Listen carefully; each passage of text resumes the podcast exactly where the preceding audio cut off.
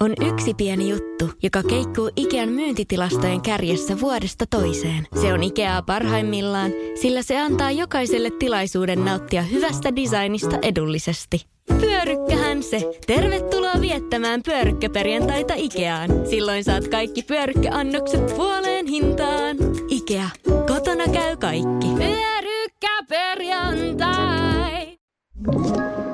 Tämä on Podplay Podcast. pitää mun mielestä niin kuin ymmärtää se, että tässä nyt, tässä muodossa, mitä mekin kolme tässä istutaan, niin meitä ei tule enää takaisin. Ja siitä syystä niin, niin kansis ottaa kaikki irti tästä, että semmoinen vimma tekemiseen, sitä olisi ihana nähdä.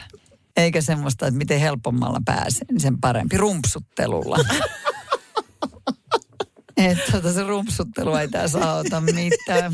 Mm. Ja sitten semmoinen niin toisten ihmisten ravistelu ja oman itsensä ravistelu, oman itsensä haastaminen. Tämä näin, oman itsensä haastaminen, eikä sille, että tämä on turvatyöpaikka, kuhan hoidan tämän pestin just sille. Mm. Meen ton aidan yli, et hipas mahaa.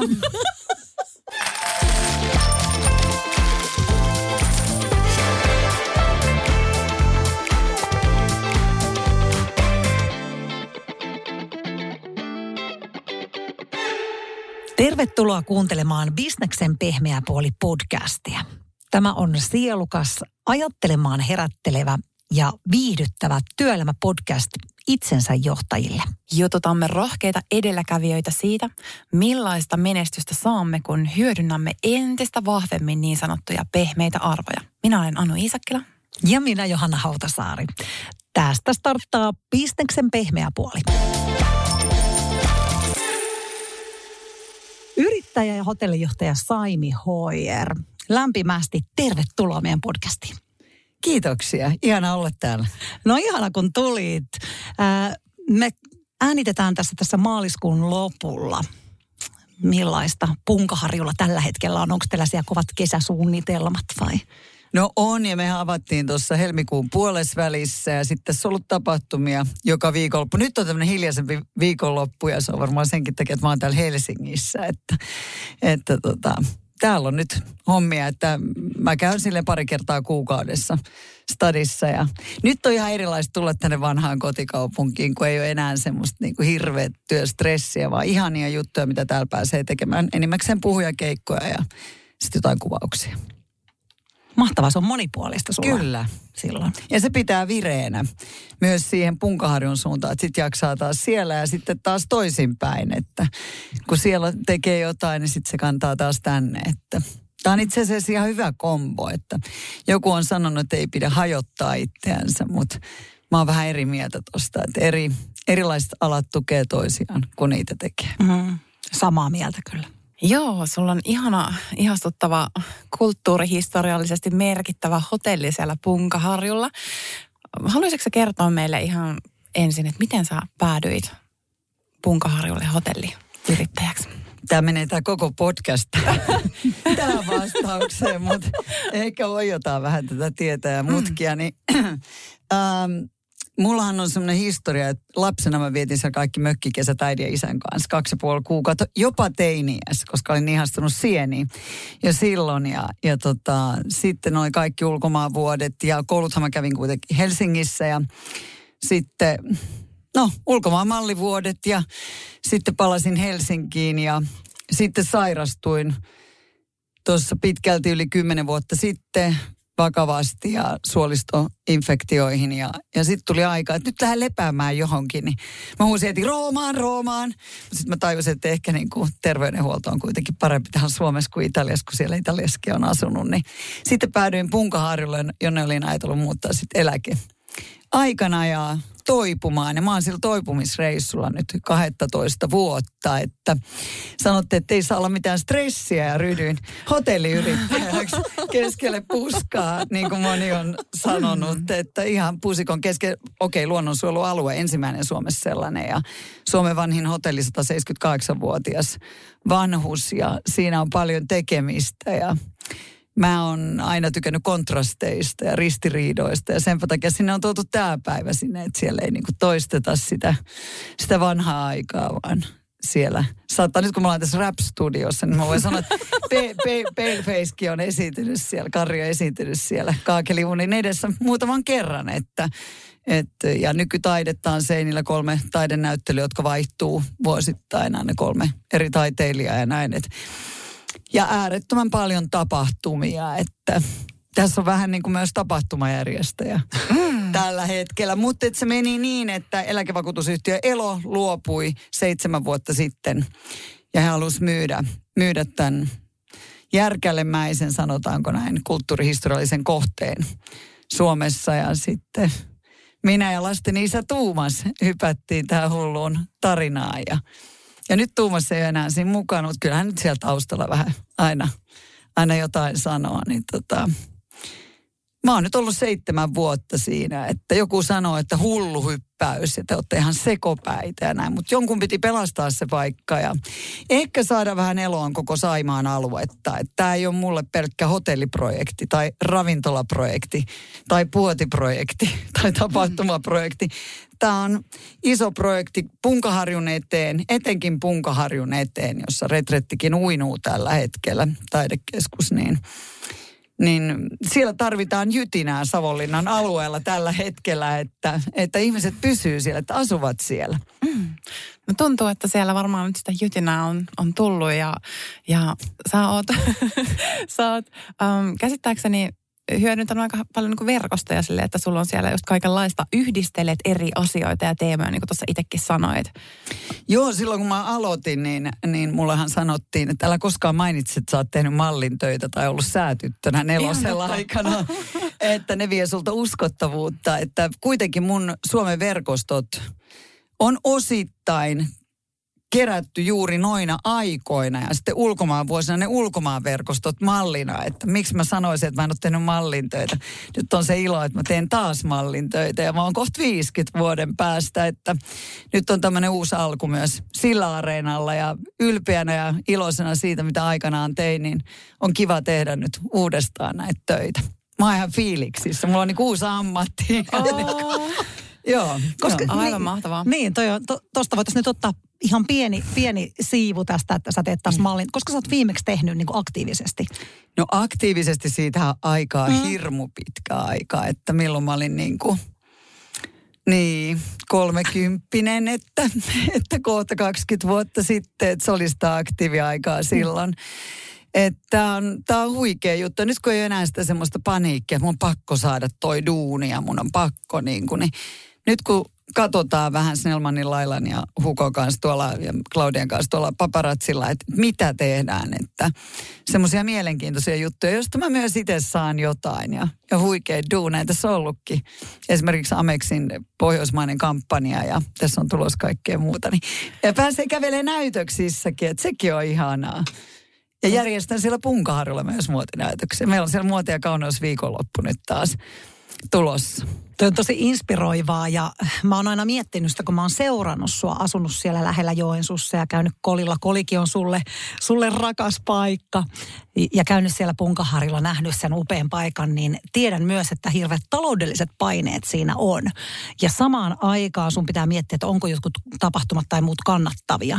Ja nyt kun mä näen, että sä oot niin noin vireessä ja, ja tota, inspiroitunut, niin miten sä pidät itsesi kasassa? Metsällä ja ystävillä.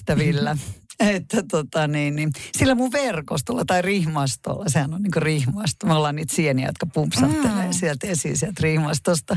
Me kaikki kolme tässäkin. Tota, joo, sillä, että mä oon metässä kävelen paljon mun koiran Valtin kanssa metässä. Ja sitten kun sieni-aika alkaa, että siinä on nyt enää vähän aikaa, että toukokuussa sitten räsähtää.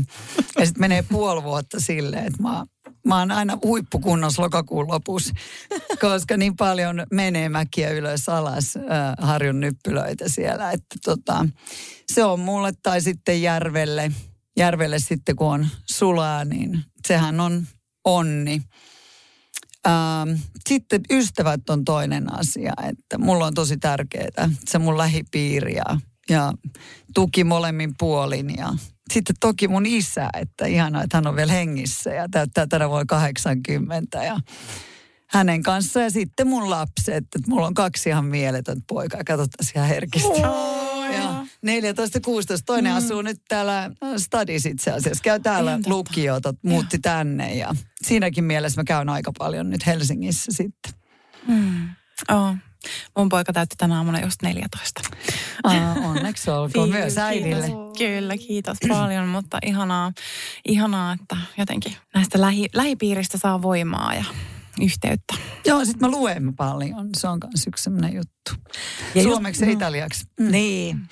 Ja kun su, siis mietin just sitä, että kun se, se kuormittaa tietyllä tavalla ja sä pääset niistä, niistä paineista ja muista eroon siellä metsässä. Mutta miten sä, miten sä onko sulla jotain neuvonantajia tai muita, kun miettii, että sä lähdet vuotta suunnittelemaan. Ja nytkin eletään aika haastavia aikoja. Ihmisillä on kukkaronyörit vähän tiukemmalla sun muuta. Niin tämä mua kiinnostaa, että miten sä sen taloudellisen paineen ja luovuuden ja innostuksen ja tapahtumien järjestämisen kanssa, ne on aina riskejä kuitenkin. Joo, ne on hirmuisia riskejä. Sehän on siis, äh, kun mietitään, että ollaan vielä tuolla, että joku tapahtuma esimerkiksi Helsingissä myisi hemmeti hyvin, mutta sitten tuolla, kun ei tunneta ehkä artistia tai ei tiedetä, kuinka huipputyypistä on mm. kyse, niin sitten se ei myy sen takia. Ja sitten voi olla semmoisia yllättäviä myy- myyntejä siellä sitten taas joillekin artisteille. Mutta kyllä mä oon pitänyt sen linjan, että joku linja siellä on pidettävä, että ketä sinne pyydetään ja, ja näin. Ja, ja se pitää jotenkin, ei nyt välttämättä linkittyä punkaharjoon eikä hotelli eikä näin, mutta kyllä aika moni artisti linkittyy sitten muuhun jotain kautta, että, että tai sitten on itse sitä mieltä, että sopii tuohon pirtaan. Mutta riskin ottoahan tässä on tarvittu hirveän paljon ja, ja se, mikä varmaan ajaa mua päivittää eteenpäin, on semmoinen aina kaikki puhuu rohkeudesta, mutta ehkä se on enemmänkin, että mulla ei ole sitä niin kuin epäonnistumisen pelkoa. Että se on pakko tehdä jotain, yrittää jotain, että jotain tapahtuu. Että silloin kun muutettiin Punkaharjoille, mulle kerrottiin, että kaikki matkailuyrittäjät tekee rahat heinäkuussa ja sitten rumpsutellaan loppuvuosi. Ja sitten mä soitin isälle, kun se on kuitenkin savolainen ja kysyin, mitä tarkoittaa rumpsuttelu. Ja, ja isä sanoi, että se on kaljajuonti ja nukkumista. Mä sanoin, että selvä, että tällä mennään sitten loppuvuosi. Että se on kuitenkin, mekin oltiin kiinni tuossa tammikuu ja puolet helmikuusta. Niin eihän se semmoista aikaa, että ei mitään. Että, että mm. meidän myyntihän siellä oli töissä ja minä, että, mutta että muut, muut niin kuin lomautetaan aina, se on joka vuosi meidän henkilökunta tietää sen, että se puolitoista kuukautta tai itse asiassa joulusta niin kuin helmikuun puoleen väliin, niin henkilökunta lomautetaan. Ja sitten jo kuka menee lomalle ja kuka tekee mitäkin. Mm, Niinpä. Toi, toi on tosi mielenkiintoista, kun sä sanoit, että sulla ei epäonnistumisen pelkoa. Mm. Ei tähän ikään mennessä ole. Että tota, mun mielestä se aloitteellisuus ja se semmoinen tietynlainen kylähulluus, että saa asioita vireille ja, ja uskallan sanoa, että kyllä se silloin, kun me tultiin Tuumaksen kanssa tuohon, niin siitä alkoi semmoinen aalto, että sinne on tullut Punkaharjullekin uusia matkailuyrityksiä ja pieniä ruokapaikkoja ja kaikkea, että ja ihan siis on se vaikuttanut koko, koko tuohon alueeseen, että jonkun pitää olla se kylähullu, joka huutaa edellä ja sitten t- t- tullaan, tullaan siellä perässä ja lopetetaan rumpsuttelu, mutta mutta mm. tota, mm, mut on, on tämä, siis jos nyt ihan tosissaan puhutaan, niin on. Ja sitten koronavuosina, kun me ei saatu minkäännäköistä tukea mistään, koska takana oli tappiolliset vuodet, niin se oli myös niin kuin todella raskasta aikaa. Että, ja ne merkit näkyy edelleen toiminnassa, että se oli kyllä harmi. Että kyllä mä muistan sen koronaa, kun jengi soitti mulle ja sanoi, jes, sata tonnia kolatti niin mä olin puhelimessa, että lopetetaan tämä puhelu tähän, että puhutaan sitten, kun tämä korona on loppu. Että, että kyllä tämä on ollut hirmusta taistelua. Mutta monihan on sanonut, että lyön niin kuin hanskat tiski ja sanoo, että tämä oli tässä, mutta mä en tuu sitä tekemään. Hyvä Saimi. Joo, yes. en, en että et, tuossa on nähty semmoinen vaiva, tehty semmoinen työ tietyn jengin kanssa. Mullahan on loistava jengi. Sä kysyit aiemmin, että onko semmoisia fiksuja bisnesihmisiä myös ympärillä, niin on. Mutta on itse asiassa kaikkien alojen tämmöisiä mentoreita mulla, joita mä kuuntelen aika paljon. Siellä on vanhoja kettuja, bisneskettuja ja sitten siellä on, niinku, sit siellä on äh, no, taiteilijoita ja kaikkea ihan laidasta laitaan jopa niin kuin rakennusten entisöjä, vanhempi mies, joka käy katselemassa, mitä pitää seuraavaksi tehdä. Et, et ihmisellähän pitää olla ystäväpiiri hyvin laaja ja tuttava piiri ja se verkosto, joilta saa apua. Sitten mä oon itse miettinyt, no mitä mä pystyn sitten antamaan. Niin sitten on pystynyt itse olemaan mentorina muutamalle nuorelle yrittäjälle ja muutamalle nuorelle puhujalle ja mallille ja, ja näin, niin se on ollut onnellista myös se, että on saanut viedä sitä eteenpäin, että jos sä jostain saat jotain, niin vie se eteenpäin. Mm. Se on tärkeä neuvo. Elämässä ei välttämättä tarvitse viedä siihen samaan suuntaan ja kiittää siihen suuntaan. Tietysti toki täytyy sanoa kiitos, se on elämän tärkein sana. Mutta, mutta tota, se, että sitten se vie jonnekin muualle, niin se on yhtä hyvä asia. Niin, ei, ei saa Kierrättää. pihtailla. Ei saa Mm. pihtailla. Ei. Mm. Kyllä. Kyllä, ja just se, että se voi jostain aina tulla, tai se tulee aina jostain. Kun Joo, annat. takaisin. Kyllä, just Joo. näin. No ihan sama, samalla tavalla ajattelen, ajattelen minäkin. Ja tämä on oikeastaan nyt tosi mielenkiintoinen teema, kun sä kerrot tästä, että sulla on, sulla on niin kuin paljon näitä mentoreita ja ihmisiä, ketkä, ketkä sua sparraa ja sitten sä sparraat ja muuta. Niin tämä vastaanottaminen, se, että, että niin kuin uskaltaa vastaanottaa apua. Sullakin on ollut elämässä niitä hetkiä, kun sä oot tarvinnut apua. Kyllä, ja uskaltaa sanoa, että mä tarvitsen apua. Kyllä. Että tota, se on myös tärkeä asia. Että kun ihmiset aina miettii, että nolaanko mä itteni, kun mä sanon, että mä en ymmärrä tätä hommaa. Että kerrot sä mulle, mitä tämä tarkoittaa. Mulla on semmoisia tyyppejä, no biisin salalla varsinkin, joilla mä soitan aika usein ja sanon, että selitä mulle tämä tää termi ja, ja avaa mulle tämä juttu. Ja sit he avaa ja, ja tässä on niinku tosi paljon niinku oppinut ja siis ihan niin kuin tämmöisistä asioista. Että silloin kun mä aloitin, niin ravintolasanastohan ei se, kun sä istut ravintolassa, vaan siellä keittiön puolella se sanasto on ihan uutta. Niin, niin siellä kun alkoi tulla, että nyt misataan. Mä muistan sen päivän. Mä sanoin, että ää, mm, mm. Mä, Sami, kerrotko mulle, mitä tarkoittaa misaaminen? Niin, ää, niin Talberi rupesi nauramaan ja sanoi, toki mä kerron, mutta mutta nän, siitä se niin kuin lähti, että et kaiken joutui niin kuin alus kysymään tämmöisissäkin asioissa. Ja mitähän se tarkoitti? No se on se, että tehdään valmiiksi ne kom- komponentit Okei. siellä, siellä Okei. tota, ennen kuin ruvetaan safkaa tekemään. Siinä voi olla esimerkiksi, kun jotain iso illallista jär, jä, niin järjestetään tai meillä niin kuin misataan koko ajan, niin päivisin misataan illalla, tehdään sitten safkat pöytään. Mutta se valmistelu kaikki, Okei. raaka-aineiden valmistelu siihen pisteeseen, että sitten aletaan. Sitten voi vaan hiiltellä niin. ne sinne. Mm. Joo. Okei. Mutta on sinä, sinänsä niin itse huomaan omissa valmennuksissa, työyhteisöissä, että ihmisillä on, meillä, meillä on monesti iso kynnys siinä, että me just uskallettaisiin sanoa se, että hei, että mä en taju tätä, mä tarviin taas vähän apua. Että jotenkin on niin syvällä se semmoinen uskomus siitä, että pitää itse pärjätä ja ihan yksin. Joo, ja sitten just se, se häpeän pelko, Mm. että et joutuu, että nyt noi pitää mua ihan hölmönä, kun mä en ymmärrä tätä. Että tota, siitä on päästävä, päästävä kyllä irti mun mielestä. Mä vihaan suomalaisia sananlaskuja, mutta kysy, kysyvä ei tieltä, eikö se on ihan hyvä? Se on hyvä, Ja, ja tota, äiti Stane ankutti mulle lapsena. Vasta nyt mä oon niin ymmärtänyt sen merkityksen, että, että olen uskaltanut kysyä. Ja, ja sitten se laaja verkosto, että sitä mä yritän aina nuorille sanoa, että pitäkää se verkosto. Mä muistan, mulla on yksi ystävä, joka on, asuu Punavuoressa ja on mainostoimistossa töissä. Ja sitten mä aina sanon hänelle, että olisi sun ainut ystävä, joka ei ole niin mainostoimistossa töissä. Että et sun kannattaisi laajentaa niin kuin tätä systeemiä. Ihan siitä syystä, että saa virikkeitä sit muilta aloilta. Niin kun palataan siihen ekaan aiheeseen just, että älä hajota, niin hajota vaan. Että tota, sieltä sä saat erilaisia uusia ärsykkeita. Niin just, että se on hyvä olla, olla vähän diversiteettiä Kyllä. siinä verkostossa. Onko sulla tuommoisena hyvänä verkostoitujana antaa joku hyvä verkostoitumisvinkki? Hmm. No kun koskaan ei voi tietää, missä se tulee yhtäkkiä se juttu, niin kannattaa vähän niin kuin haistella aina joka suuntaan. Sä et voi tietää, onko se taksikuski vaikka, joka sitten yhtäkkiä avaakin jonkun jutun. Voi tapahtua yllätyksiä. Sama kaat sairaalassa, tapaat sairaanhoitajan, jonka, jonka mies onkin sitten joku, jolta sä saat tietoa johonkin asiaan. Tai sun ymmärryksessä kasvaa. Se saattaa sanoa, että tavatkaa mun miehen kanssa. Näin mulla on kerran käynyt. Niin mä ajattelin, että onko tämä sun omakohtainen On. tarina. On, Ihanaa. on. Joo. Kun pähkäilin yhtä, yhtä ongelmaa silloin, niin tämä on, tää on niin kuin, voi hyvänen aika, kun ihmiset puhuis. Mutta se on välillä niin vaikeeta kai.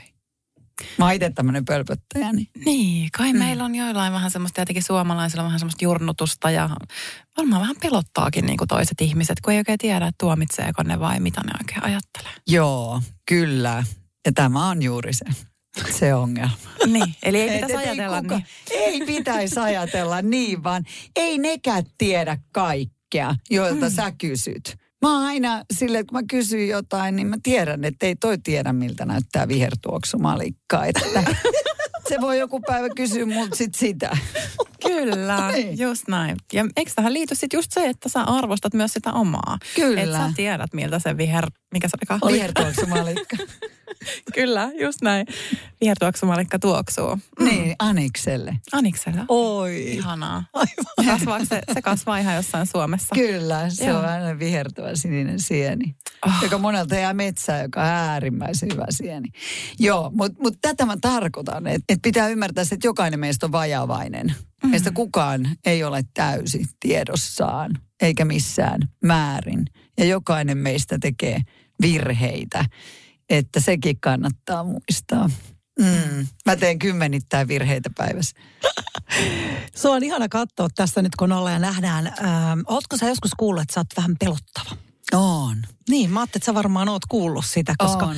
sul, sä oot niin vahva. Ja, ja eihän se ole sama asia kuin pelottava. Mutta mä, musta on vähän sama, että mä oon aika kova ääninen, niin ehkä kova äänisiä ihmisiä vähän joskus pelätään ja, ja saattaa olla vähän tomera katsekin, niin siinä sitten joku on tullut sanomaan, että näytät vähän aina vihaiselta. Mutta minäkö? Mutta sä oot Joo. saanut tällaista kommenttia. Mil- Usein, viimeksi eilen. Mä oon pelännyt sua vuosia, mutta nyt sä ootkin tommonen. Tää on se tää on Yleisin. usein yleisin juttu, joo. Silloin kun mä olin Huippiksen tuomaristossa sata vuotta sitten, niin tota, niin silloinhan Suomen kansa teki niin kuin Anne Kukkohovista niin kuin valkoisen enkelin ja musta tuli se musta paholainen. Ja sitten ne oli leikattu ne jaksot silleen. Mä halusin katsoa nyt niitä vanhoja jaksoja. Että kun mä sanoin esimerkiksi, että susta ei varmaan nyt tähän hommaan ole, että sun kannattaa ruveta, koska on väärin mm. luoda pilvilinnoja, jos niitä ei ole, jos Joo. niin ei ole mahdollisuus kiivetä. Mm. Niin mm, sitten mä sanoin, että ei ole mahdollisuuksia tähän, että oli ihanaa, että osallistuit, mutta sulla on niin iso vimma tähän muotialaan, niin hae vaikka meikkaajaksi tai kampaajaksi tai stylistiksi tai valokuvaajaksi tai mallitoimistoon töihin tai näin. Ja mm, se oli tietysti leikattu se loppu siitä pois. Ei Niin ole voi, todella. ei. No justiinsa Joo. näin. Et Susta tota- saatiin se paha Niin, versio. niin. ja sitten siinä, sit oli se aika, kun haluttiin joku jykevä kommentti, jolla myytiin lehti, niin sitten soitettiin Saimille, että täräytä nyt jotain. Niin kun ei se ole mitään täräyttelyä, vaan oli niin kuin, oli kyse sitten ihan halohakkuusta tai mistä yhteen aikaan. Nyt ne ei enää soita. No tällä saa täräytellä kaikkia asioita Mm. ihan suoraan, mutta kyllä toikin on tietynlainen semmoinen mun mielestä ihan, ihan mahtava asia, että et, et sä hyvin niin kuin tavallaan kerrot, että sä et ole täydellinen ja, ja säkään et tiedä asioita. Se on semmoista ihanaa inhimillistymistä ja inhimillistämistä. Mm. Saimikaan ei kaikkea tiedä. Ei eikä tie, osaa. ei, ei. Ja sit siinäkin pitää olla siis rehellisyys. niin Se on jotenkin pelottavaa. Niin. Että on rehellinen ja, ja puhuu avoimesti asioista. Jotkut sanoo, että se on voimakkuutta. En mä tiedä mitä se on, mutta mun mielestä se on niin kuin myös kunnioitusta muita ihmisiä kohtaan. Että puhuu asioista niin kuin ne on.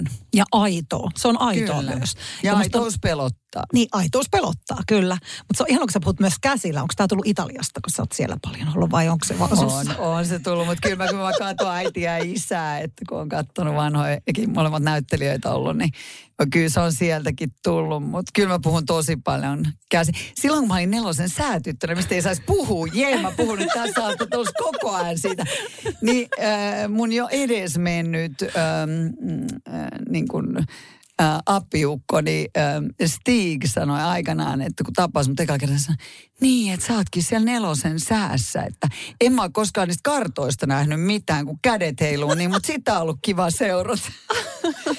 että tota, joo, kyllä nämä kädet on ollut tässä pitkään ja se on varmaan toinen mun semmoinen niin kuin ilmaisun muoto, niin mm. joo, kyllä. Sä, niin, nyt kiinnostaa, kun sä teet paljon myös puhekeikkaa. Kyllä. Ja sitten hän opetetaan, että kädet pitää pitää tässä näin. Tällä tavalla tässä näin navan kohdalla. Niin Ei, mä oon välillä kontalla niin keikoilla.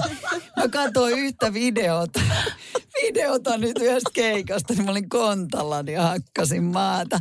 Eli tota, nyrkeillä.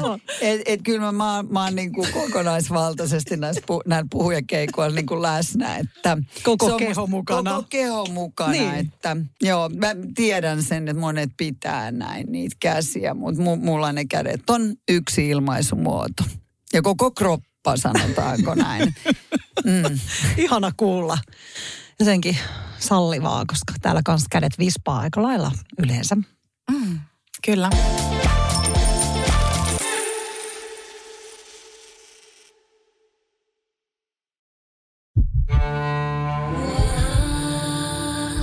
First One. Kaikki viestintäsi yhdellä sovelluksella. Kyberturvallisesti ja käyttäjäystävällisesti. Dream Broker. On yksi pieni juttu, joka keikkuu Ikean myyntitilastojen kärjessä vuodesta toiseen. Se on Ikeaa parhaimmillaan, sillä se antaa jokaiselle tilaisuuden nauttia hyvästä designista edullisesti. Pyörykkähän se. Tervetuloa viettämään pyörykkäperjantaita Ikeaan. Silloin saat kaikki pyörykkäannokset puoleen hintaan. Ikea. Kotona käy kaikki. Pyörykkäperjantai. Tässä on nyt tullut ihanasti ilmi tässä sun tämmöistä vivahteikasta elämää. Että sulla on ollut kaikenlaista. Siellä olet ollut mallina Milanossa ja nyt siellä metsässä ja säätyttönä ja, ja vaikka mitä, niin jotenkin, kun me haluttiin niin tässä jaksossa erityisesti jotenkin miettiä semmoista henkilökohtaista kasvua, että miten me voidaan sitä meidän omaa kasvua hyödyntää työelämässä ja vaikka niin kuin siinä yrittäjänä ja, ja näin, niin en mä tiedä, mistä me lähdettäisiin tähän aiheeseen liikenteeseen. No siis mun koko äh, eletty elämä on nyt tässä hetkessä tuomassa mulle niitä mahdollisuuksia, mihin, mihin mä tartun tällä hetkellä. Eli koko se matka, mikä tähän päivään on tehty, joka ei ole ilman virheitä tehty matka, vaan monien virheiden kautta on tultu tähän päivään. Mä en edes usko, että ne on ollut virheitä, vaan niille on ollut joku syy. Mä aina ajattelen sitä, että kun kohtaa jonkun ihmisen, niin sillä on joku syy aina, että nyt kohtaat juuri tuon ihmisen. Mikään ei tapahdu kyllä sattumalta tässä elämässä.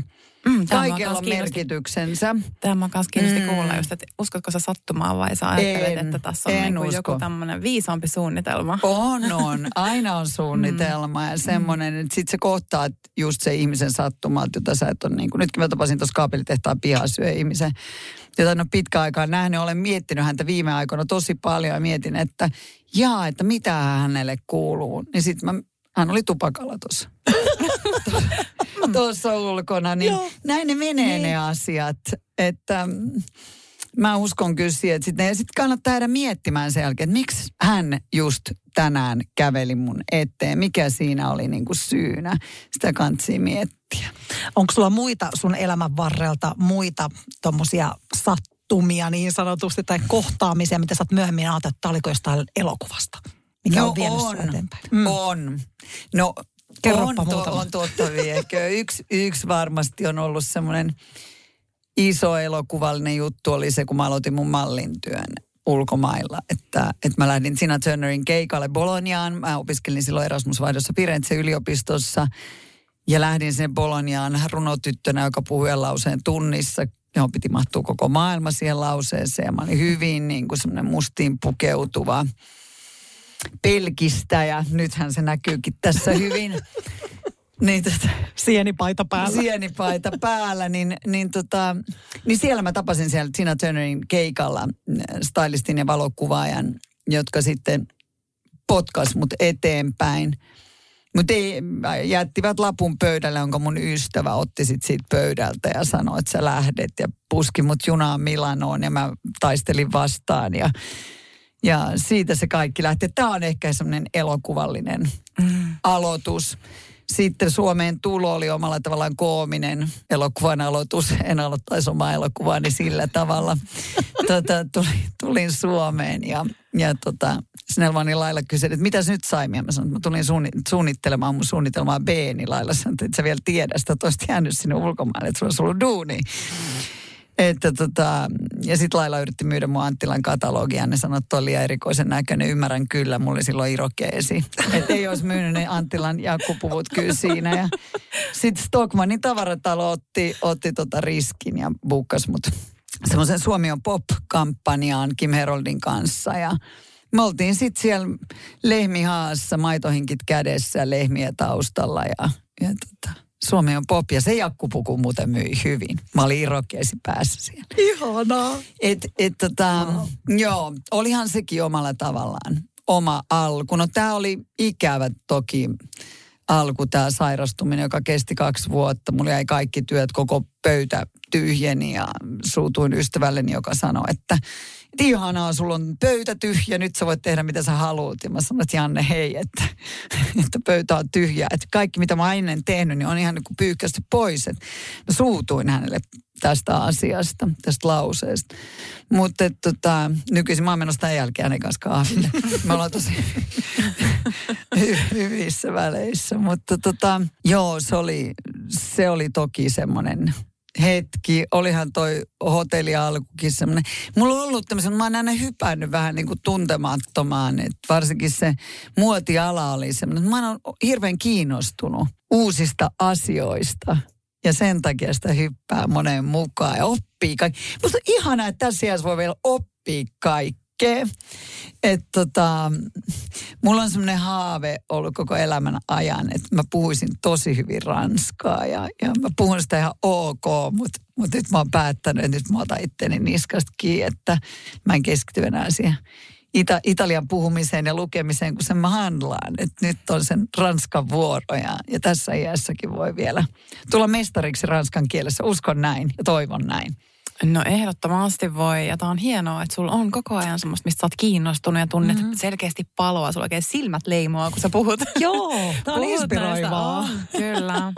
Mulla on vähän niin kuin Saimin keikalla tässä näin. Niin. ja sehän on siis, äh, että ihmisistä saa valtavasti energiaa. Mm. Kyllä, mutta teillä on myös hyvät energiat tässä. Joo, no kiva. Tässä menee tämmöinen hyvä, mm, hyvä kolminaisuus. Niin, kyllä. Ja. Mutta, niin, mutta siis vielä tästä energiasta, että tämä on varmasti just sitä, mitä siellä punkaharjulla tuntuu, että varmaan tarvitaan, että sitä energiaa ja semmoista, että on joku se, just kuten sanoit, että joka, joka uskaltaa tehdä ja uskaltaa ottaa riskejä ja, ja se tarttuu. Että et sitten kun näkee, että joku toinen tekee jotain sellaista niin kuin vähän crazy tai mitä tahansa, niin sitähän on paljon helpompi itse mennä sitten perästä siihen, kun joku menee vähän eiltä. On, se on vähän niin kuin Hamelin pillipiipari. Mä oon miettinyt pitkään lapsuuden satua. Ja, ja, ja tota, sitten jotenkin kuitenkin, että säilyttää se Peter Panin lapsenomaisuuden hämmentymisen taidon, niin se on hirmu tärkeää ja sitten, että saa niin kuin se jengin mukaan. Että yhdessä näitä asioita tehdään, kukaan ei tee mitään yksin. Se mentori jengin lisäksi, mulla on ihan mieletön äh, henkilökunta siellä tota, Punkaharjulla ja sitten täälläkin semmoisia ihmisiä, joita mä luotan ja heidän näkemyksiin mä luotan ja tehdään asioita yhdessä, että ja jotka ohjailee, joita mä kuuntelen. Ja aina ei tarvitse olla samaa mieltä näiden ihmisten kanssa. Mutta niitä kannattaa kuunnella ja, ja usein ne on oikeassa. Enemmän oikeassa kuin itse on. Että, niin. Että tota, joo. Joo, Laila Snellman on ollut tosi merkittävä ihminen mun uralla, niin mallin uralla kuin kaikella muullakin, että hän on ollut semmoinen, joka on, joka on vähän tökkinyt oikealla hetkellä oikeisiin maailmoihin mua ja, ja on saanut tehdä paljon. Kiitos siitä, että Laila, kun mä palasin Suomeen, niin hän alkoi vähitellen tutustuttaa mua ihmisiin Helsingissä semmoisiin ihmisiin, että hän ajatteli, että tuosta voisi olla Saimille tulevaisuudessa jotain – ja se oli hirmu viisasta. Eikä koskaan ajat, ajatellut niin, että vaikka mä oon paparatsin listoilla ja teen mallina töitä, että se olisi jotenkin pois siitä Lailan bisneksestä, että mä tekisin myös muita asioita, vaan hän on ihan monen mallin kanssa niin kuin miettinyt sen, että on kannattaa myös tota tehdä ja avannut ovia ja tämä on niin kuin, tai nämä on niitä isoja ihmisiä, joita mä pidän isoina ihmisinä, jotka ajattelee pelkästään omaa parastaan, vaan ajattelee sitä laajemmin ja ehkä just sen ihmisen parasta sit, joka siinä edes seisoo tai alueen parasta tai mulla on sanottu monta kertaa, että mun pitäisi olla itsekäämpi, että että mä haastattelussa, kun mä liikaa puhun Saimaasta ja, ja Savonlinnasta, että mun pitäisi puhua hotellista ja Punkaharjusta enemmän, mutta kyllä mä nyt niin kuin huomaan sen, että kyllä tuossa taksikuskikin sanoi, että no mites Punkaharjulla? Heti kun, niin mä sanoin, että niin. Joo, joo, me ollaan, me ollaan, me ollaan nyt mietitty paljon, että me tullaan sen. Niin se on, se on niin. Mm. Onko tässä joku tämmöinen, että se, se motivoi sua, kun sä ajattelet enemmän vähän tuolle isommin ja merkityksellisemmin, että, jos, että onko se joku, me, että sillä on isompi merkitys sulle, motivoiva tekijä? Mm, no mä oon aina nähnyt niin kuin Punkaharjun semmoisena niin kuin piilotettuna helmenä ja, ja nyt on aika niin kuin rysäyttää se esiin ja se on kuitenkin Saimaan alueella, että samallahan siinä tulee koko alue ja Punkaharjua nykyisin kuuluu kuntaliitoksen myötä Savonlinna, eli koko Savonlinna ja näin, mutta tota, en mä tiedä, onko se isompaa merkitystä, mutta koko tuo alue kaipaa paljon sitä ysäyttelyä mm. nyt. Ja nythän, nythän se onkin Saima-alue European Region of Gastronomy 2024 ja siinä on iso mahdollisuus, kunhan se osataan ottaa siellä se mahdollisuus niin kuin käsittelyyn ja viedä eteenpäin. Ja siinäkin mä oon taas huutamassa, että, että tota, mutta teen mielelläni. Tämä on vapaaehtoistyötä. Että mä, niin. Mutta aina kysytään sitä, että mitä, mitä vapaaehtoistyötä olet elämässäsi tehnyt. Ja on usein kieltäytynyt ja sitä on pidetty jotenkin ikävänä asiana. Siitä syystä, että mä oon tiennyt, että mulla ei aikaa ehkä jollekin asialle. Tai että mä en halua olla se julkis, joka poseraa sitten menaisten siellä siellä juorupalstalla ja sanoo, että mä oon tän ja tämän asian puolesta täällä. Ja sitten seuraavana päivänä ei muista, mikä se asia edes oli. Niin se on mun mielestä niin kuin hulluutta. On Metsähallituksen kansallispuisto Kummimaan ollut yli kymmenen vuotta. Ja se on mulle semmoinen rakas asia saada suomalaiset ja, ja, ja maahanmuuttajat ja kaikki mettää, koska se on iso aareaitta ja, ja onnen lähde ollut mulle, niin, niin siitä on helppo puhua. Mutta kyllä tämä Saimaa-työ, niin kyllä mä nyt on jo nostanut, uskallan jo tänä päivänä nostaa se mun toiseksi vapaaehtoistyöksi. Mm. Että se on iso vapaaehtoistyö ihan suoraan sanottuna. Ollut viimeiset kymmenen vuotta. Se, siellä Punkaharjulla on myös toinen ihana voimanainen, Johanna Oras. Kyllä, Oi, hyvä vitsi, ystäväni, rakas ystäväni, jonka näin toissa päivänä. Sanoppa terveisiä, mikä ihana kaksikko te olette. Miten on, voi olla, että Punkaharjulla siinä niin ihan pyöräilymatkan päässä siellä on Saimi Hoijer ja Johanna Oras? Miten tämä on niin, mahdollista? Se on, se on, se on ihan super, super juttu. Johanna viettää nyt niin taite, taiteilijajuhlavuottaa ja, ja sekin on ihan mielettömän hieno asia Punkaharjulle, että hän asuu Reijon kanssa Koskella, Koski TLssä sitten tota niin, niin, muuten, mutta kesäksi aina tulee sinne ja sitten Johanna pitää meillä maalauskursseja ja meillä on paljon yhteisiä projekteja, jotka liittyy, liittyy sinne. Taidekartano oli jo silloin toki siellä, kun me aloitettiin tämä tota, Tuumaksen kanssa tuo hotelliprojekti, mutta silloin Reijo ja Johanna oli juuri ne, jotka seisoi siinä rinnalla ja tuki meitä, että tulkaa tänne ja tässä on vaikka mitä yhteisiä mahdollisuuksia. Ja niin siinä sitten olikin. Ja meillä on tämmöinen nahkatakkiprojekti joka vuosi esimerkiksi jossa Johanna maalaa nahkatakin selkään sitten tota, sen lauseen, mikä parhaiten kuvastaa sitä vuotta.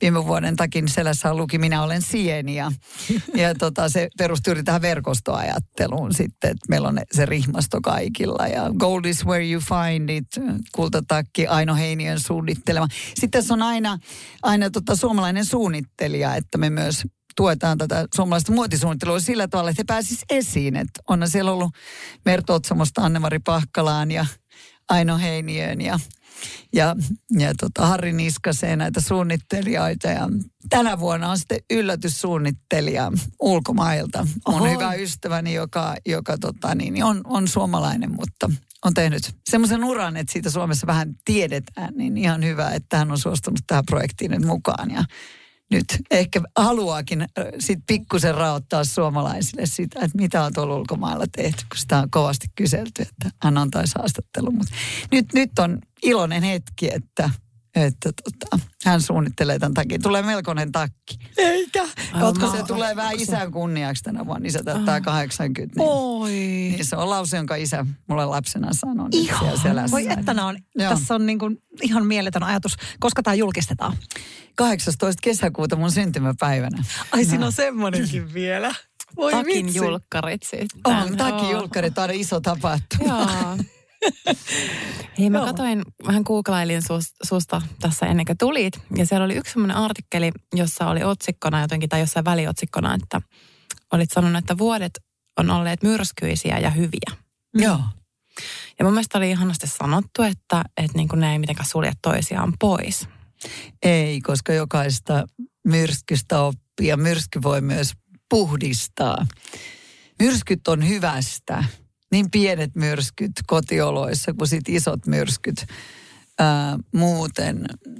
Joo, myrskyn jälkeen on pouta sääsurna. Kari Tapio fanina voin tässä senkin sanoa, että, että kyllä se on monta kertaa soinut mielessä toi biisi, että Joo, mä koen myrskyn hyvin puhdistavana asiana. Sitten voi olla sellaisia myrskyjä kuin minä tai Johanna, että ja me yhdessä ollaan, ollaan taifuuni, mm. mutta ei tuhota kaikkia, minkä päälle astutaan, vaan päinvastoin se kasvaa sitten kukkia sen jälkeen, kun ollaan siinä pyöritty. Mutta, mutta tota, joo, joo, myrskyt on hyvästä. Näinä vuosina tässä on työelämässäkin aika paljon myrskyjä ollut, niin miten, onko sulla jotain vinkkejä siihen, että miten siellä myrskyn silmässä, miten siellä kannattaa olla?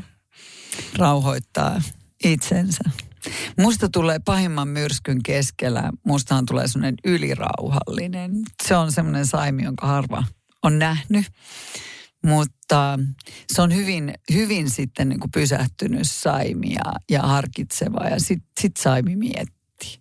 Ja silloin mun lähipiiri tietää, että kun musta tulee ylirauhallinen, niin silloin ei ole kaikki hyvin. Mutta silloin kannattaa rauhoittaa itsensä, vaikka olisi kuinka ahdistavaa ja kamalaa ympärillä. Kaikki menisi päin. Meillä kaikillahan on semmoisia aikoja. Niin silloin vain jollain keinolla rauhoituttava. Ja silloin mä usein menen metsään ja siellä asiat menee sitten tärkeysjärjestykseen ja oikeaan järjestykseen. Ja mikä on oikeasti tärkeää ja mikä ei. Ja liiottelinko mä nyt tämän mylläkän vai, vai olisiko se ihan pieni juttu vaan. Koska metsässä me ollaan muiden mailla, me ollaan kasvien ja eläinten mailla ja, ja me ollaan siellä vieraita. Ja meidän pitää ymmärtää se, että me ei voida sille tehdä mitään. Me ei voida myös katkaista oikeita myrskyä, joka tulee taivaalta vyöryy meidän päälle, niin se tekee ihan hyvää, että ihminen tajuu, että kaikkeen ei voi yksinkertaisesti vaikuttaa. Mm. Eli menkää metsään ihmiset. Mm. Kyllä, mäkin on kyllä niin rakastan metsää ja pystyn jakamaan tämän, tämän fiiliksen, että siellä ne jotenkin löytää sinne omien, oman todellisuutensa äärelle, että siitä kaikesta semmoisesta mielen hässäkästä pystyy irrottautumaan helpommin, kun pääsee sinne metsään. Joo, se on kummallinen paikka ja suuret... Mä nyt, silloin mä muutin Punkaharjoille, niin jengi ajatteli Helsingistä, kohta se tulee maitojonaalla takaisin, ei se kestä siellä. Että se vuoden se syö niitä kuivattuja puolukoita ja alailee niitä puita ja sitten se palaa. Mut Oikeasti, että kun sä elät siinä hotellinkin keskellä, sit mun koti on eri asia, mutta siinä, siinä hotellilla siinä on niitä 200 vuotta vanho, vanhoja puita ja, ja niin onhan siinä aika hyvä olla. Ja katsella illalla, kun aurinko laskee ja sitten ne hohtaa ne purungot oransseina siellä ja se antaa aika paljon voimaa siellä on turvassa, niiden puitten suojassa. Mm. Niin kuin Eino Leinokin aikanaan ajatteli, on kirjoittanut siitä kauniin tekstin. Mm. Joo, no jos katsotaan tätä sun elämää taas vähän tässä taaksepäin, näitä kaikkia hetkiä, mistä on tässä puhuttu, niin jos katsotaan etenkin niitä semmoisia vaikeita hetkiä, sä mainitsit tämän sairastumisen ja siellä on varmaan jotain muitakin sellaisia vai, niin kuin haastavampia kohtia, niin mikä sua on niistä auttanut eteenpäin? Elämän halu, elämän jano. Ja se, että toki näitä sairastumisen hetkiä, niin lapset, se, että he tarvitsevat äitiä ja, ja mä haluan nähdä, kun mun lapset kasvaa. Ja mä oon, mä oon niin utelias, että en mä halua täältä vielä pois. Mä muistan, kun mun ystävä kuoli 37-vuotiaana ja hänen viimeiset sanat oli mulle, että Saimi, elä.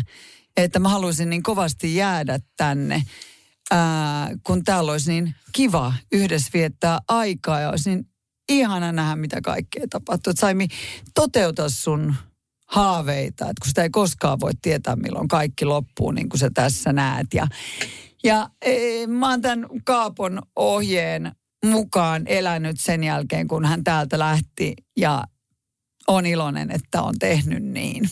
Se herätti mua kovasti. Kyllä, kyllä nämä rakkaat ihmiset, jotka täältä lähtee ja heidän niin kuin, jotenkin tuntuu, että he viime hetkillä ymmärtää sen mm. niin kuin elämästä jotakin ja sieltä tulee tosi viisaita pysäyttäviä sanoja. Kyllä, kyllä tulee ja, ja nyt äiti nukku pois tuossa heinäkuussa. Olisi toki halunnut nähdä, että äiti olisi nähnyt kaiken, mitä mä tänä päivänä teen. Ja äiti olisi ollut niin, se olisi ollut niin vimmoissa ja onnessa, että just tuossa puhuttiin niin kuin Puotila Jukka oli meillä esiintymässä hotellilla, oli äidin hyvä, hyvä, hyvä ystävä, meidän perheystävä, niin kyllä me mietittiin että voi vitsi, kun äiti olisi täällä salissa. Ja sitten se oli yksi paikka oli jäänyt myymättä. Yksi ainut paikka, että se oli ihan tupaten taas kaksi viikkoa sitten se koko ravintolassa oli sata henkeä. Sitten mä sanoinkin sinne, että tänne yksi paikka jäi vapaaksi, että kukaan ei tullut yksin. Se on vähän niin kuin äidin paikka, että äiti oli läsnä. Oi. Läsnä sinä iltana siellä Jukan keikalla. Mm. Mm. Ai, varmasti oli. Hän varmasti Oho. siellä sun kyllä. kanssa kyllä on. Mm. Mm. Oh, mutta tota... mutta tämäkin justiinsa, että kun ne rakkaat lähtee, niin tavallaan kaikki nuo tunteet, että ne, ne voi olla meille myös voimavaroja. Ne on voimavaroja ja ja kaikkia se oli hyvä äidinkin päästä pois. Sitä mm. mä oon miettinyt, että vuosia hän makas sängyssä kylläkin Punkaharjulla loistavassa paikassa Finlandia hoitokodissa. Mä, mä oon ärsyttänyt nyt nämä vuodet, kun on haukuttu näitä hoitokoteja. Mm. Se on ihan mieletön paikka. Niin äiti sai lähteä niin kuin hyvässä paikassa, mutta kun ei hän enää oikein ymmärtänyt mistään mitään, niin hän oli, niin kuin isä sanoi, että äiti on vain kuori. Hän ei ole enää täällä. Että se on se äidin kuori. Ja lopussa ei ollut enää sitä kuortakaan oikein, kun hän oli niin hauras, että Mm. Toivo, toivo vaan, että hän pääsee, mm. pääsee pois. Mm. Joo. Joo, mutta siis jotenkin hyvänä, hyvänä ajatuksena se, että näistä niin kuin kipeistäkin hetkistä sieltä niin kuin saa jotain sitten evääksi matkalleen. On, on. Mm. On, on. Ja sitten mä uskon kaikkiin tämmöisiin. Mä uskon kaikkeen tämmöiseen, että, että sitten tuli se äidin hautajaispäivä ja sitten kaikki ajattelivat, että millaiset vaatteet. Helsingissä tuli paljon vieraita äidin ystäviä, näyttelijä ystäviä ja paljon ja kaikki löytää, että mitä sinne pitää laittaa päälle. Että onko hirveän kylmä tai tuiskuako tai jotain. Sitten kaikki nauro siellä, kun tultiin kirkolle. Ihan hullu tilanne, kun kaikki alkoi nauraa. Yksi ihminen sanoi että katsokaa minkä jää, niin kuin säänsolsku järjesti, että tämä paistaa aurinkoa lähes on 30 astetta lämmintä, että kun äiti vihas kylmä. No, niin, niin, tota, niin hän oli järjestänyt semmoisen kelin, että me oltiin kaikki hiki valu lorona kaikilla koko päivän. Ja, ja mä ajattelin, että no tää oli pikkumuistutus siitä, että jep, jep. Joo. Kyllä. Oi, ihana. Tuosta aiemmin sä kerroit, että sun ystävä Janne, Janne sanoi, että viisaat sanat, että, että nyt on pöytä tyhjä tässä, kun sulla tuli se sairastuminen ja, ja kerroit, että hän on hyvä ystävä edelleen. Että sekin on taitolaji, että vaikka kirpasee jonkun ystävän sanat, niin kuitenkin pystyy ymmärtämään niiden taakse. Ja oisitko sä lähtenyt punkaharjulle ilman sitä, että sulla olisi ollut se pöytä tyhjä? En. Niin. Ja tätä mä tarkoitan, että kaikki tapahtuu syystä.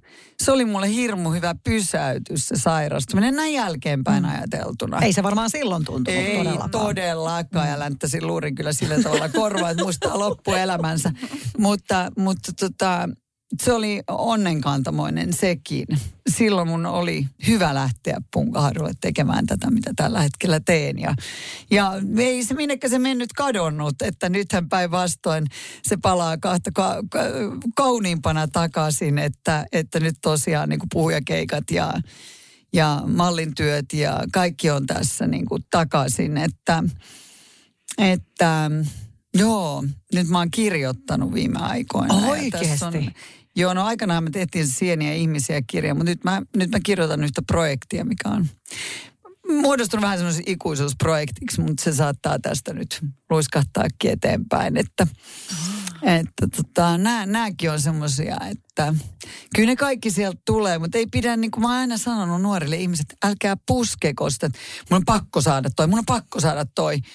Mä muistan, että mä olin Pariisissa, mä olin, kun ajattelin, että mun on pakko saada toi näytös, mun on pakko saada toi kuvaus sillä tavalla mikään ei tuu. Mm. Vaan se tulee silloin, kun sä oot avoin kaikille ja niin, pitää olla auki. Auki, niin silloin kauniita asioita tapahtuu. Jos sä oot kiinni, niin niitä kauniita asioita ei tapahdu.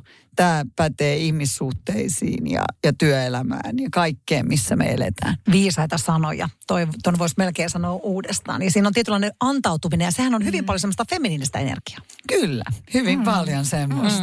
Mm. Sydän auki ja mieli auki ja Mm. Syli auki. Juuri näin. Ja se on ehkä vähän erilaista kuin mitä meitä on opetettu. On Mm. opetettu niin tekemään turistaa mailla ja tekemään kovasti töitä ja niin kuin, ei tarvitse auttaa. Ja käsi niin kuin, että se niin kuin, vähän silleen kyynärpää taktiikalla. Joo, ja se on, se on kauhean, kauhean ikävää, että, että mun mielestä ilo kuuluu elämään. Mm. Ja, ja jos on pienikin ilon aihe, niin siitä kannattaa iloita. Repiä kaikki siis muistaa. Joo. Et ihmiset monta kertaa sanoo mullekin, että miksi sä hymyilet, kun on niin hemmetin hankala. niin, Just siksi. Just siksi, että, että sit pitää myös itse ironiaan semmoinen asia, mikä ihmisten pitää säilyttää itsessään. Se on myös yksi semmoinen juttu. Joo. Tämä, kun äsken mietittiin tätä, että, että siellä onkin, että sä et olisi lähtenyt ilman tätä sairastumista punkaharjulle mm. ja sitten katsoo näitä muutenkin, katsotaan taaksepäin, niin mehän nähdään aina sitten niinku jonkun ajan päästä, että no niin, että no näinhän tähän oli syynsä, että mä opin tästä jotain tai Mm. tuli joku tilanne tai ihminen, joka johdatti mut tänne. Mutta siinä hetkessä sitä ei ole helppo, helppo todellakaan muistaa, kun on siellä kriisin kourissa. Mutta onko tämä joku semmoinen asia, että kun sä moneen kertaan nyt puhunut tästä tämmöisestä synkronismista, että jotain asiaa tapahtuu ja sillä on joku tarkoitus, niin onko tämä myös jotain sellaista, joka auttaa sua siinä, että sä luotat myös tulevaisuuteen? Joo, mulla on hirmuinen luotto aina siihen, että kaikki järjestyy. Koska jollain mm. tavallahan kaikki aina järjestyy. Jollakin tapaa. Se tapa saattaa ekaksi olla omasta mielestä niin kuin väärä, mutta sitten sillekin löytyy syy, että miksi se meni näin. Että tota, kaikille on syynsä, siihen, siihen mä uskon. Ja hirmu usein, kun jotain tapahtuu, niin sitten mä alan miettiä, että mikähän merkitys tällä oli. Sitten se jää lepäämään se asia. Mä en niinku purista sitä sieltä, että mikä merkitys.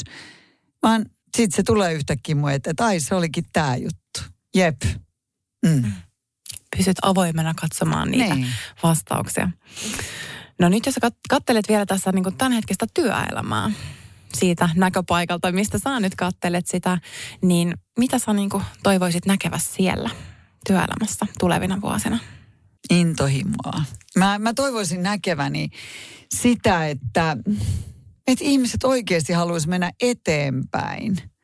Ja ihmiset oikeasti haluaisi niin kuin saada jotain aikaiseksi, muutosta. Mä haluaisin äh, semmoista voimaa ihmisiin, eikä sitä, että kuhan nyt raahaudun tai kuhan nyt teen tai, tai pakkohan tämä on tehdä. Ja, ja se ro- rohkeampia päätöksiä. Täällä ollaan kerran, niin kuin mä oon sanonut. Tämä ei ole, mm, joku uskoo sielunvaelluksia ja näin ja kaikkia. Mäkin uskon johonkin semmoiseen sen tyyppiseen, mutta mut niin kuin pitää mun mielestä niin kuin ymmärtää se, että tässä nyt tässä muodossa, mitä mekin kolme tässä istutaan, niin meitä ei tule enää takaisin. Ja siitä syystä niin, niin kansis ottaa kaikki irti tästä, että semmoinen vimma tekemiseen, sitä olisi ihana nähdä. Eikä semmoista, että miten helpommalla pääsen, niin sen parempi rumpsuttelulla. Että tota se rumpsuttelu ei tässä auta mitään. Mm. Ja sitten semmoinen niin toisten ihmisten ravistelu ja oman itsensä ravistelu, oman itsensä haastaminen. Tämä näin, oman itsensä haastaminen, eikä sille, että tämä on turvatyöpaikka, kuhan hoidan tämän pestin just silleen. Mm. Menen ton aidan yli, et hipas mahaa. Et kun on ottanut tässä saikkuukin, kun on ryypännyt niin paljon, niin nyt hipas sitä kaljamahaa sitten, niin just pääsin taidan yli. Niin tämmöistä mä en halua nähdä, että se mua niinku oksettaa suorastaan. Mm. Tämmöinen niinku vetelyys. Joo. Joo. Okay. Eli nyt suoraa puhetta. nyt suoraa puhetta ja silmät taas leimoa mahtavasti. Niin. Joo. Hei, tota, mulla tuli äsken tuossa, kun mä kuuntelin sua, niin, niin tämä just kun sä oot vahva ja persoonallinen ja sanot asioita, niin miten, niin miten siellä punkaharilla niin suhtauduttiin? Ajateltiinko sä, niin että nyt toi kovainen nainen niin on aivan liikaa meille? No kyllä siellä, ky, siis mähän on kuitenkin henkilö, jota niin kuin aiemmin puhuttiin, niin, niin kyllä on vähän pelätty. Ja sitten sitä hotellia on pidetty niin, kuin niin hienoa paikkaa, että niin. ei myö uskalleta sinne mennä. Niin. Pihalla pyörähettiin, Just purkattiin ikkunasta, tuli siihen etteiseen, lähin pois, Saimi ei näkynyt ää, emmiä kehtoo. Sitten mun ystävä, ystävä Ilkka, joka tulee rakennushalareissa sinne sisään, niin mä oon sanonut Ilkalle, että, että no, että pitäisi nähdä, että sun pitäisi ottaa kuvia itsestä, että sä istut sir- meidän, meidän ravintolasalissa hienojen kangasserviettien kanssa ja rakennusmiehen asussa, että, että meille voi tulla ihan semmoisena kuin haluaa. Ja sitten niin kuin, no punkar, siis tämähän on semmoinen juttu, että kun mä oon kuitenkin Jyrkin, Jyken, Jyken tyttö, nousee se Jyken tyttö. Ja Jyke on kotoisin Keri, Kermäeltä. Ja mun suku asuu siellä edelleenkin Kerimäellä ja Savonlinnassa. Niin mä olin jotenkin oman kylän tyttö. Mm. Eli mm, mä tunsin sieltä jo paljon ihmisiä, mm. kun mä sinne muutin. Mm. Niin mä en ole ollut mikään kummainen Totta. siinä, että S-Marketissa pyörin, mm. pyörin tota listoinen, niin, niin siinä mä en ole kummallinen. Mutta edelleen siinä on siinä hotellin mäessä on joku semmoinen punainen palo, että apua, että tonne ei ehkä uskalla mennä. Ja senpä takia mä oon aina sanonut sitä, että tosiaan jokainen tulee sellaisena kuin tulee.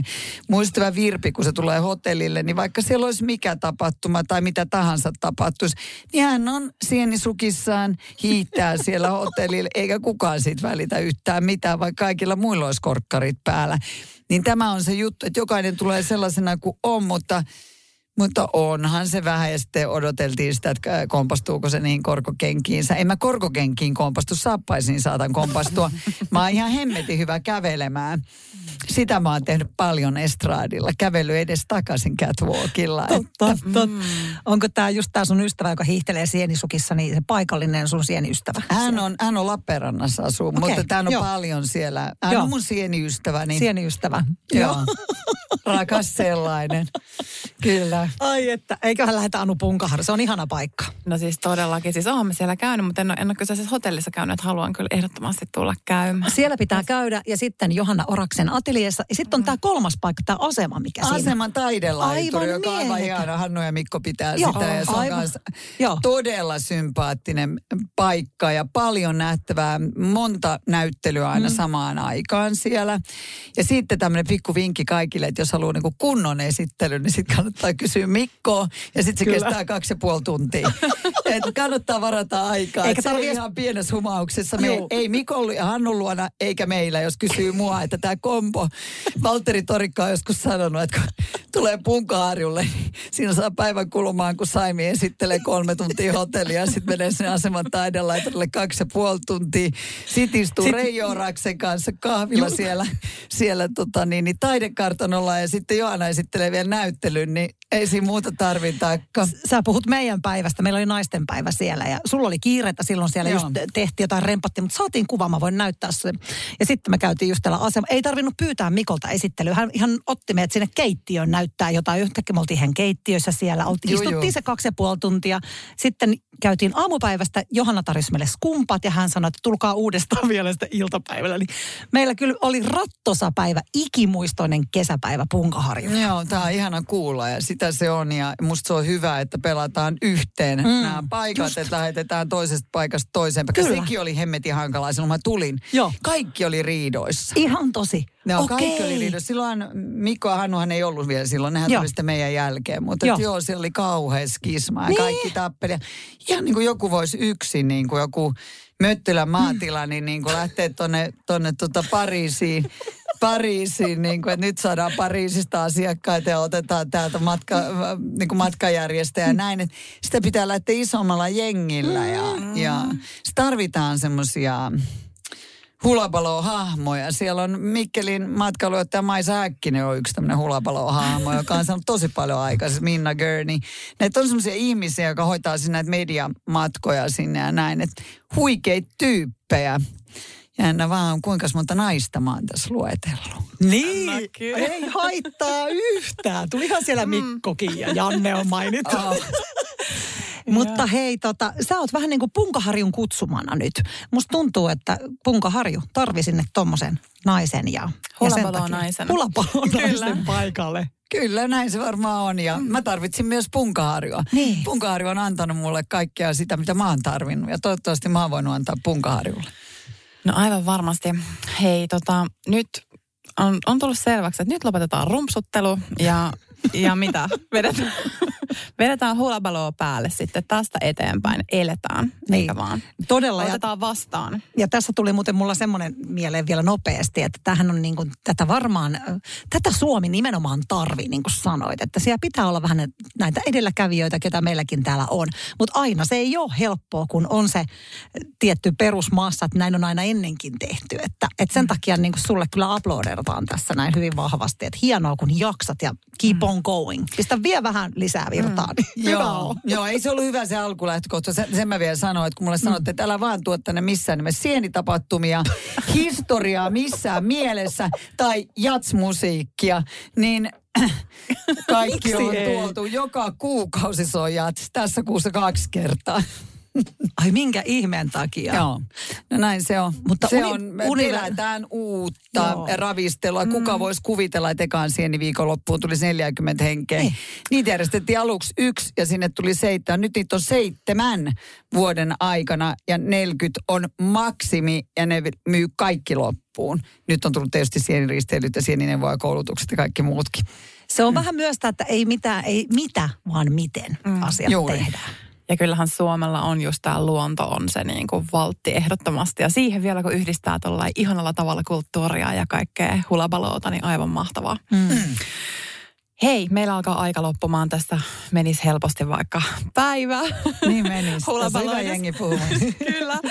Mutta mennään meidän viimeiseen kysymykseen. Eli meillä on aina tämmöinen viimeinen kysymys. Kaikki vastaa samaan kysymykseen. Ja tota, äh, mä kysyn ensin vaikka tämän kysymyksen Johannalta. Sitten Mä voin itse vastata ja sä voit vastata lopuksi. Joo. Ja kun sä oot tämmöinen äh, luontoihminen ja metsäihminen, niin, niin kysymys kuuluu tänään niin, että kerro joku tämmöinen haltioitumisen hetki, jonka sä oot kokenut luonnossa. Johanna, anna tulla haltio, ai, ai. haltijahetki. Haltijahetkiä on paljon, mutta kyllä mulla lähtee heti täältä kevään lapsena niin kuin visio sinne kolin huipulle ja joko akkakolille tai ukkokolille. Ehkä ukkokolille sitä auringon nousua katsomaan toukokuussa tai kesäkuussa siinä kesäistä auringon nousua, niin siellä kun istuskelee ja sitten samaan aikaan kun se aurinko nousee, niin käki alkaa kukkumaan, niin ei sen hienompaa ole hetkeä. Oh, mulla meni ihan kylmät väreet. Sibelius soi. Sekin, sekin. Joo. wow. No, mulla on jotenkin mun sielunmaisema on semmoinen kallio ja mäntyjä.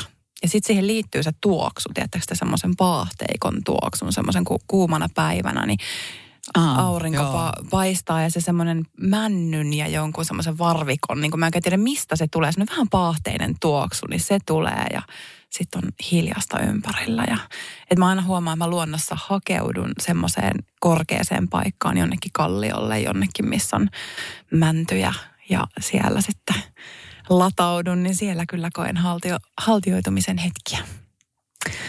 Miten Saimi? No te olette kummatkin kalliolla ja korkealla. Ja kolihan on todella niin kuin maskuliininen paikka, sellainen jykevä. Mä, mä oon ehkä siirryn sinne punkaharjun feminiiniseen harjun muodostelmaan ja, ja sitten mä menen sinne tosi aikaisin aamulla niin kuin kuuden aikaan. Ja sitten se sammal höyryää ja sitten jostain tulee niin kuin mustavahakkaan tuoksu. On niin kuin syksy, syksyhetki ja, ja sitten mulla huutaa kyllä kurki. Mulla ei, mulla ei käki kuku, mulla huutaa kurki taustalla. Ää, kurki on lintuna mulle semmoinen tosi tärkeä ja se merkkaa mulle. Mä itse asiassa kurjen tulo ja kurjen lähtö on mulle semmoisia tosi vahvoja tunteita aiheuttavat hetket. Ja kun ensimmäisen kurkiauran näkee, näkee, niin tietää, että onni alkaa tästä. Ja kun ne lähtee, niin tietää, että talvi tulee ja kylmä ja lumi ja kaikki se kylmyys. ja Mä vihaan sitä. Mun pitäisi olla Italiasta tammi-helmikuu. Mm. Wow. No ehkä sä vielä tuut joskus olemaan. Mm. Mm, näin mä uskon. Mm-hmm. Ja onneksi ne kurjat tulee aina takaisin. Kurjet tulee, kurjet palaa, kohta palaa kurjet. Oi! Ja jäät paukkuu niin. ja ne lähtee laattoina. Sekin on hienoa, kurjet huutaa. Se on se, on se. Oi. Ja ensimmäinen korvasieni pilkottaa. Ne Siinä on, on mahtavia. Saimin täydellinen moment. On, se on kevät moment täydellinen. Oh, ihanaa. Mutta näihin tunnelmiin, hei, iso kiitos Saimi, kun tu- saatiin sut vieraaksi. Kiitos teille. Olette ihania naisia. Samoin. Kiitos, Sami. Kiitos.